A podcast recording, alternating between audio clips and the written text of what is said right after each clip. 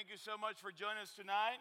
If you didn't know who I am, my name is Erick Gil. I'm one of the uh, pastors here at Maranatha. I get to work specifically with the youth, uh, with the high schoolers and middle schoolers, and it's always a pleasure to come here to men's studies and be able to share the Word of God with other men's. Uh, but before we get into the Word of God, I'm going to ask you, I'm going to ask, like, I'm going to ask for help for you guys. You see, I am originally from the Dominican Republic, which means that I'm not an expert on football, American football. I am terrible at American football. And somehow I ended up being on a fantasy league with pretty much all the pastors here at Maranatha, including Pastor Butch. And I, for the last two weeks, I have won the Worst Managers Award.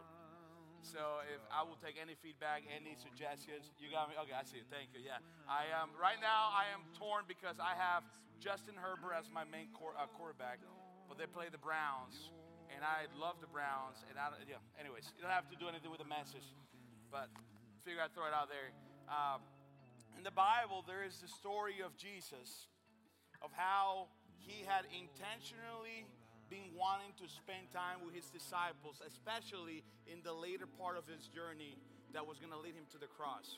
And we're told in the Bible that as Jesus was getting ready to start that journey to the cross, he's going to set up a time where he's going to be having one, not one-on-ones, but a, a special dinner with his disciples. And it's during this time that we're told that the moment that this they sit down, Jesus says to them, I have earnestly waited for this. This is something that I've been looking forward for. And in those moments, Jesus is going to address a couple things with his disciples. He's going to share with Peter that, hey, Peter, you're going to de- deny me three times. He's going to talk about them, how his time, and one of them was going to betray them, betray him, uh, and all this different stuff. And among those things, Jesus is going to tell them something to encourage them. He's first going to tell them a fact, something that was going to happen, but then he's going to encourage them. He says to his disciples in that very intimate moment, he says to them, hey, just so you know, I'm about to leave. You guys are going to be scattered among the nations. Some of you are going to go home. Some of you guys are going to go back to your way of life. But guess what?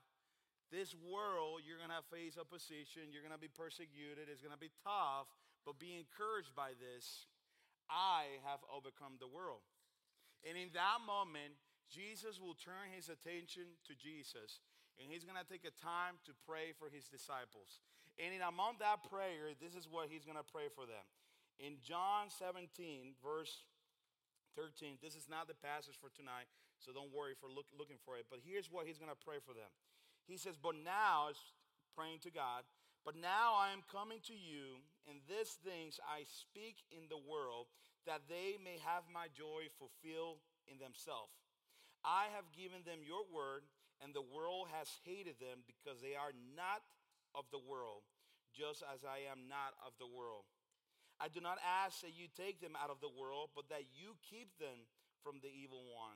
They are not of the world, just as I am not of the world. Sanctify them, just as I am, just, sanctify them in the truth. Your word is truth. As you send me into the world, world, so I have sent them into the world. And for their sake, I consecrated myself, that they also may be sanctified in truth. So in this very intimate moment that Jesus is praying to God for his disciple, in his prayer, in his prayer, he's asking God not to remove his disciples from the world, not to take them from the challenges that they were going to be facing, the persecutions and all this different stuff that they were going to be facing, but instead that they will protect them to be in the world, but not of the world. And that is what we're going to be talking today about Daniel in the book of Daniel. When you look at the story of his three friends, Shadrach, Meshach, and Abednego. Uh, Ab- yeah, nailed it. You know, you know who they are if you've been in church. Yeah, nailed it. First try. Now, here's what I love about this story. And here's what I love about the topic of being separated. Here's the tendency that most of us, and even myself included, tend to tend to do. When I look at the idea of being separated from the culture, my first assumption or my first way of thinking is to always point it to the youth. To say, this is a topic that my kids, that the students, that the youth need to hear. They need to be separated from the culture. And even though there's truth to that, because we will say that as men, adult men, we're mature, we, we have experienced life, we have seen a thing or two, kind of like that. I think it's the progressive or the uh, farmers commercial. We know a thing or two because we've seen a thing or two, right? That's kind of like we we can put ourselves in a position where we can dismiss this idea of being separate from the culture.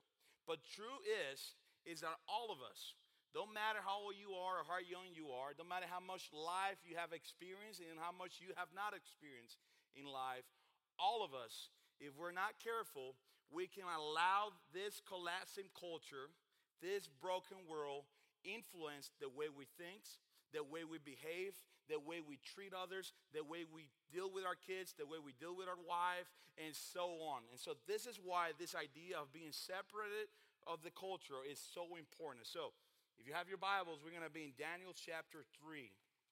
In Daniel chapter three. Now, this is uh, the passage that I also, one thing that we tend to do, because the events that are going to happen after the verses that we're going to be reading today is an event that majority of us, if not all of us, have heard at some point in our life, which is the great story about the furnace, the the the, the furnace in Shadrach. Yeah, you got those three guys. We call them the three amigos. The three amigos, how they got into this. Uh, I was like, I tell you, I practiced it in my office over and over how to pronounce the king's name and the three friends, so, you, you, you know, bear with me. But uh, the three amigos, we know the story of how they went to the furnace fire and how uh, God protected them, right? And next week, we're going to be covering about it. But many times when we look at the story, we're easy to dismiss the events that lead to it. And are these events that are crucial to give us context as to why the story of the furnace fire is so important and so relevant to us. So join me as we read in Daniel chapter three. Verse one, it says, King Nebuchadnezzar made an image of gold whose height was sixty cubits and its breadth sixty cubits.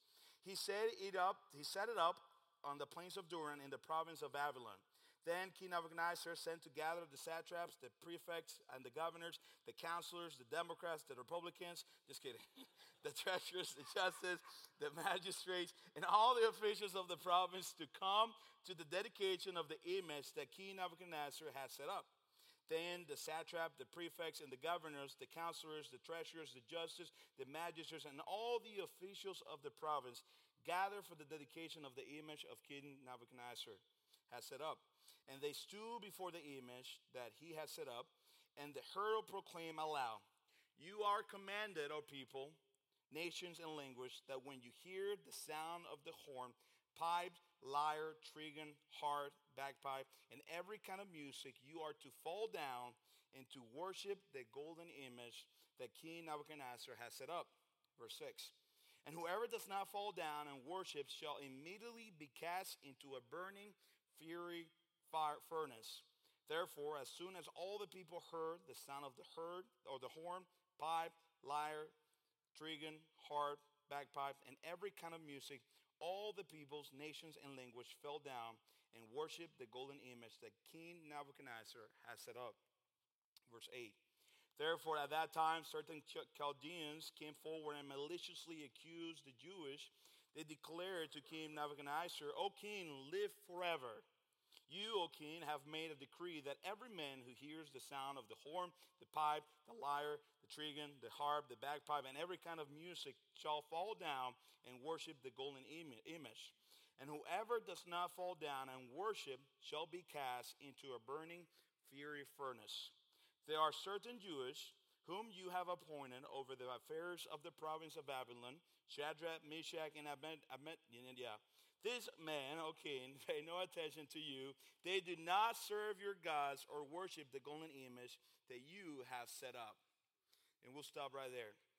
So this is the story that is going to lead to the events of those three guys going into the furnace fire for standing their ground.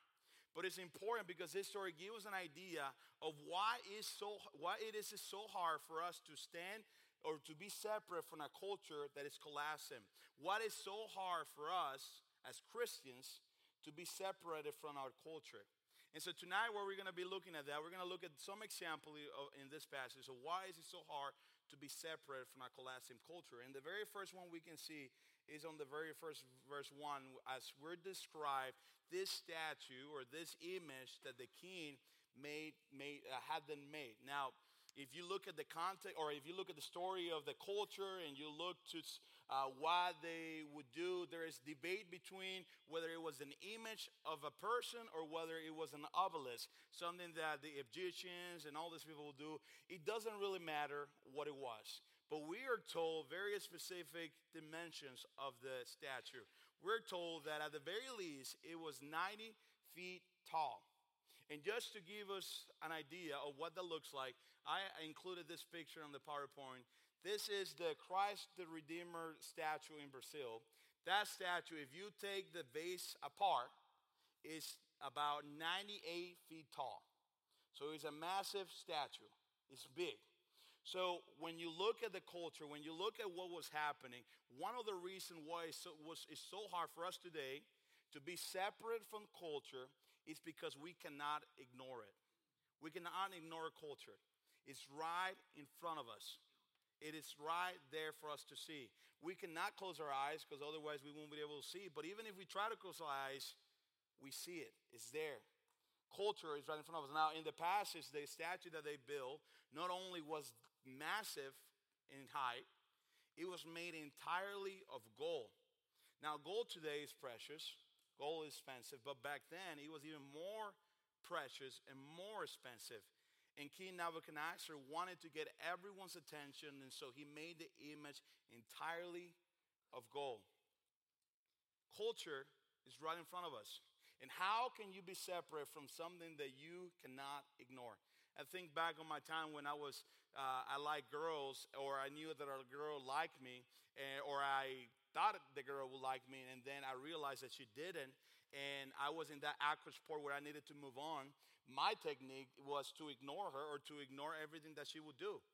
And it worked in some times, but there were times that I couldn't ignore it. Everywhere I went, she was there. And so how can you move past something that you cannot unseen, right? It's kind of hard. Well, the culture does the same thing to us. I was watching a T V show with my daughter a few weeks ago. She's one year old, so I was alone with her. I was losing my mind, and I didn't know. I thought the greatest idea was to put a T V show with her, just till mommy get back. I wasn't losing my mind, but it did save me. Uh, I put a T V show, and I'm watching a show with my daughter, and as I'm watching it, I see something. In the show, ready or front, this is a T V show for kids, you have the homosexual agenda. For a show for a one-year-old. Very upfront. They didn't even try to hide it. They didn't even try to ignore it or to, to be subliminal about it. It was right in front of you. And so this is the kind of culture that we live, that is right in front of us. In the time of Daniel's and them, they could not dismiss this statue. For them to be separate from that statue was going to be a challenge, because it was right there for them to see.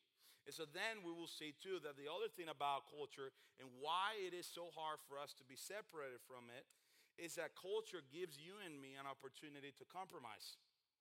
If you look at this, if you look at the passage, you'll see that he goes, the king gives them a, gives them a command and tells all the officials and all the peoples, regardless of their nations, regardless of their languages, to consider...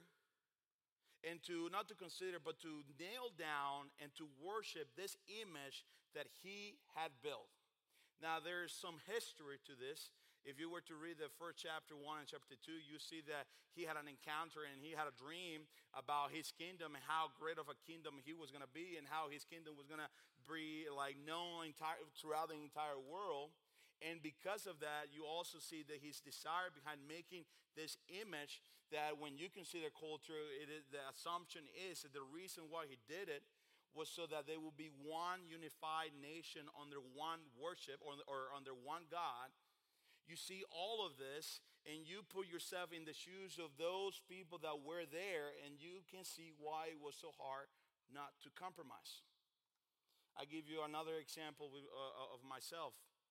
I, uh, I'm originally from the Dominican Republic, and my culture is very different to the American culture. But when I came to America, I had an opportunity to compromise my Dominican culture to fit in better with the Dominic, uh, the American culture. And guess what I did? I compromised, because I wanted to fit in in the American culture. Now, you put yourself there in that scenario. You are a subdued people, you are a subdued nation. This king comes and presents this image in front of you and gives you the command that now if you worship, you can be part of us. If you compromise your belief, if you compromise who you, what you worship, you have now an opportunity to be part of us. Now you see why it's so hard not to compromise.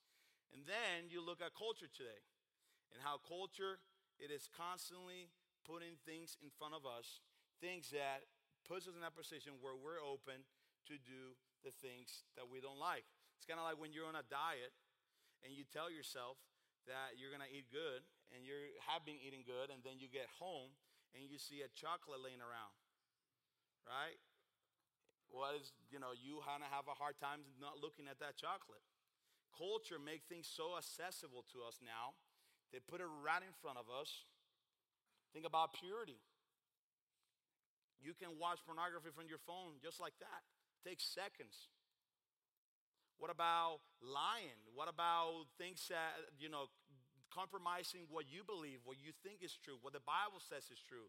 It is so difficult to be separated from a culture that it gives you opportunity to compromise, that makes it accessible for you and me to do things that are wrong. It is hard to be in a culture that says that the wrong things are right and that look at the right thing as wrong.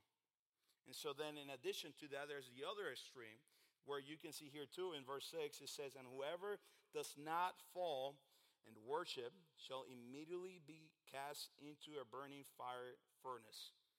You can see too that it is so hard to be separated from culture when culture, it pressures you to give in to it.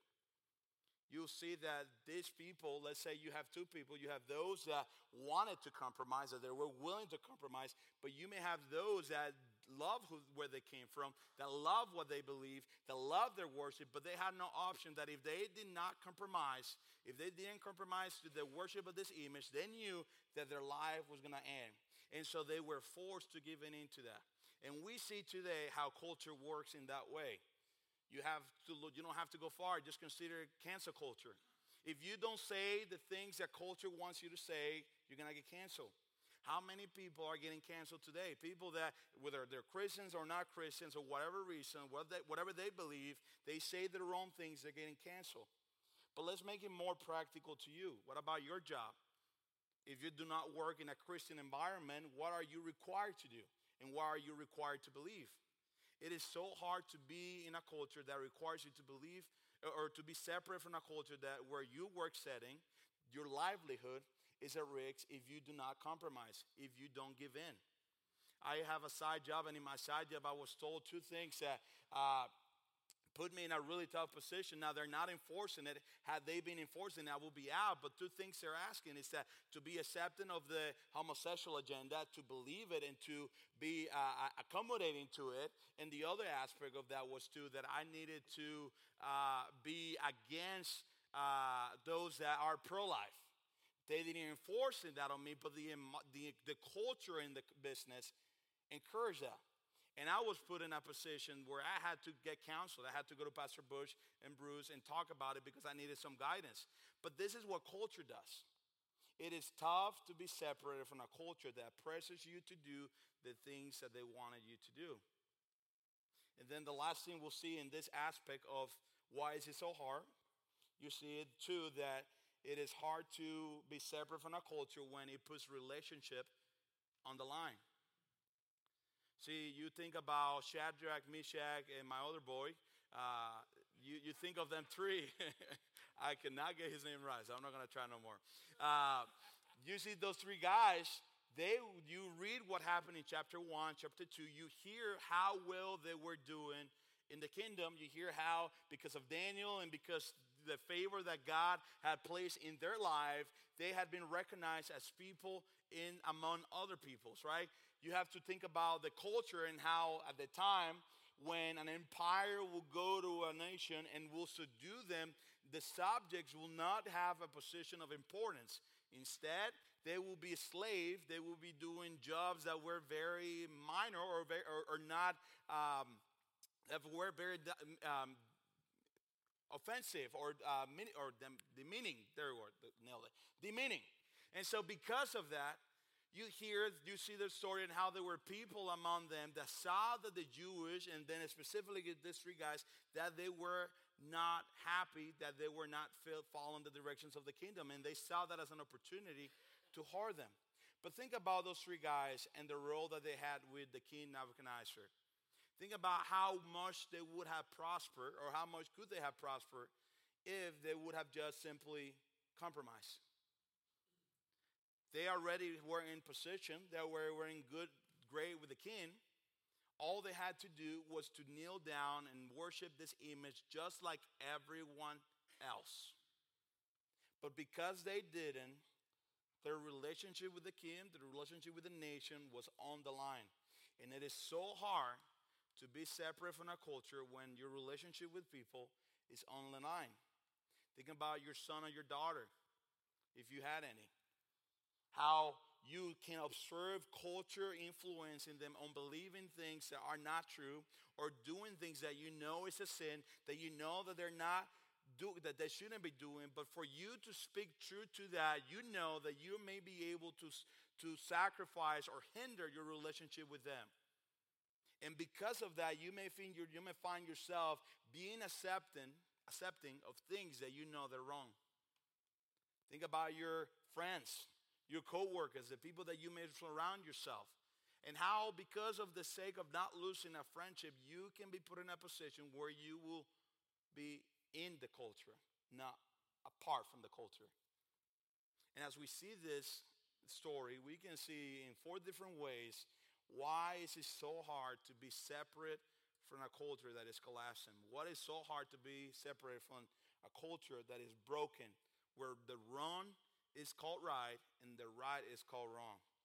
And we also get to see how this does not only apply to the youth, to the younger generation, this applies to all of us.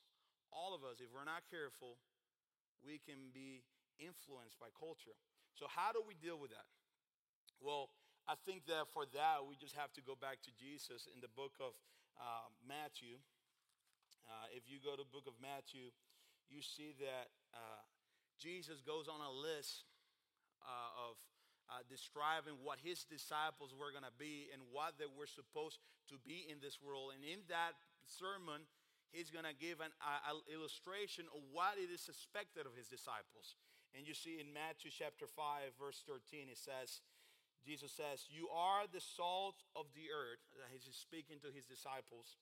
"But if his salt has lost its taste, how shall his saltiness be restored? It is not longer good for anything except to be thrown out of tramp, to be thrown out and trampled under people's feet. You are the light of the world. A city set on a hill cannot be hidden, nor do people a light lamp and put it under a basket, but on a stand, and it gives light to all in the house. In the same way, let your light shine before others, so that they may be your may, may see your good works and give glory to your Father who is in heaven." Do you want to be separated from your cult, from the culture? Jesus says to his disciples, then you have to be the salt and the light of this world.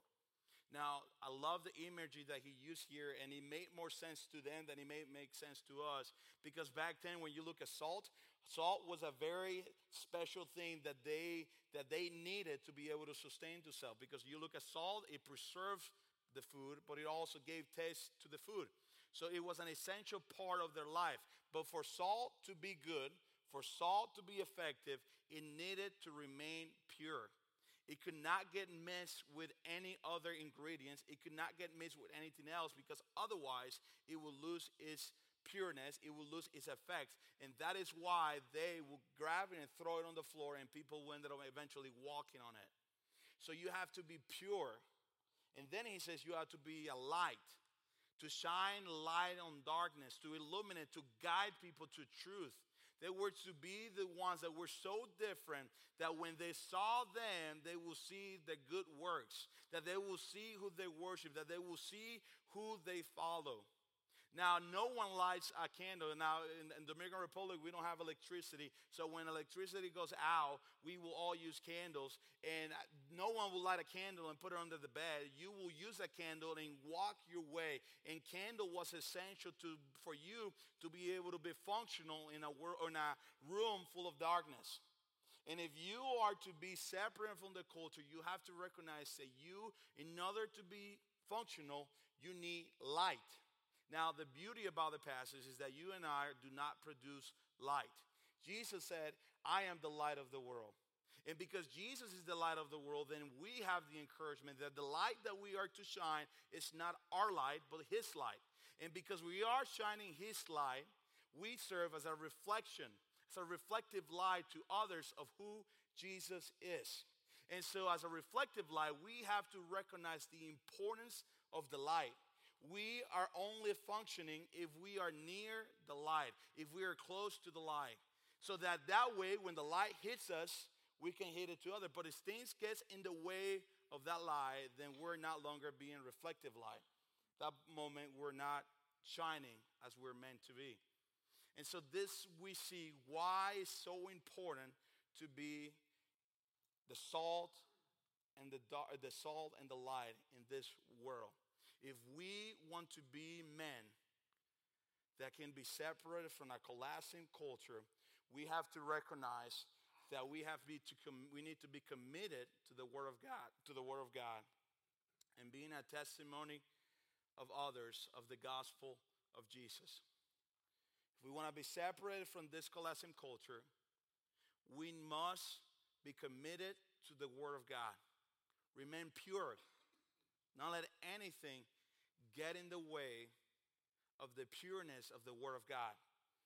Not culture, not what we may have to lose, not on the not what not on the on the on light of compromise, not in light of relationships maybe hindering because we're standing on truth.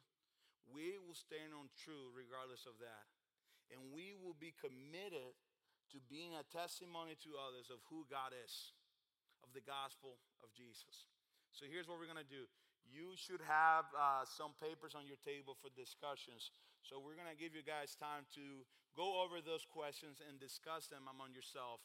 And so hopefully this will be things that you would uh, be challenged by and things that you will consider when it comes to this idea of being separate from our culture that is collapsing.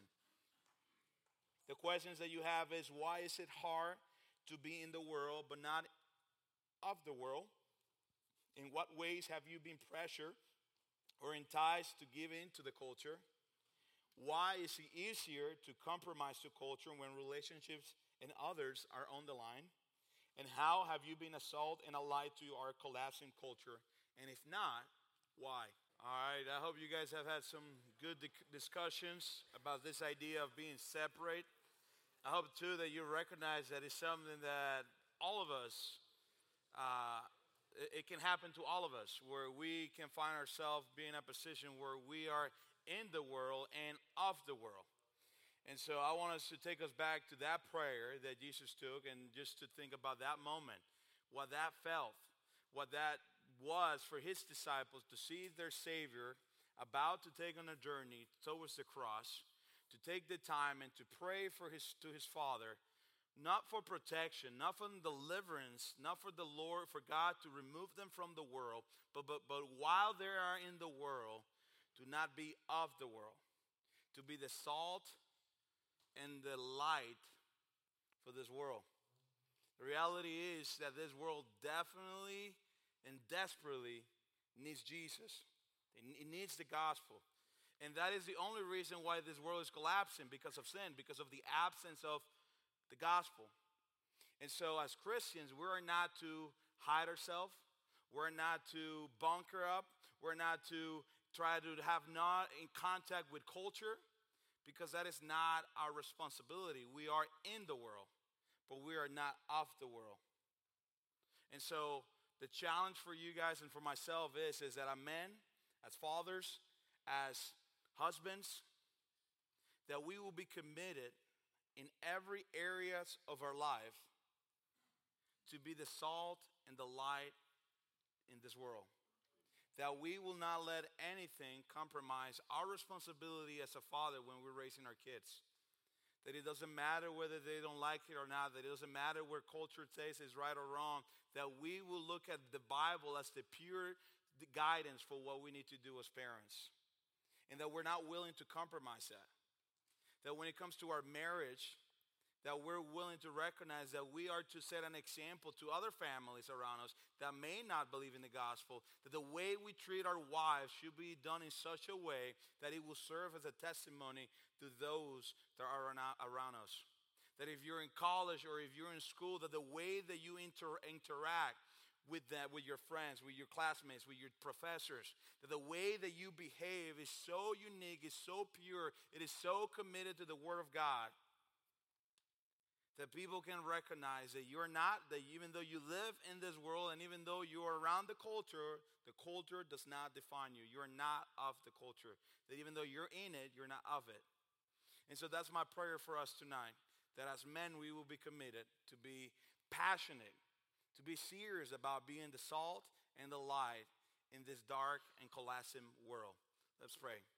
Lord, thank you so much for tonight. I pray, Father, that you will help us do that, that you will help us, Lord, and uh, recognize the importance of being separate from this uh, culture, Lord, that even though we're in the culture, even though the culture is around us, that it is, we're not identified by it, that we're not defined by it, Lord, but that is your word that tells us what we should do, Lord, that we would allow your word be the only thing that guide our steps, that it will be the only thing that it will transform us and that it will challenge us to be the men that we are called to be, to be the leaders that we are called to be, Lord, knowing that we're to be pure and committed to you, Lord. I pray that you help us do that today. We pray this in your, in your name. Amen.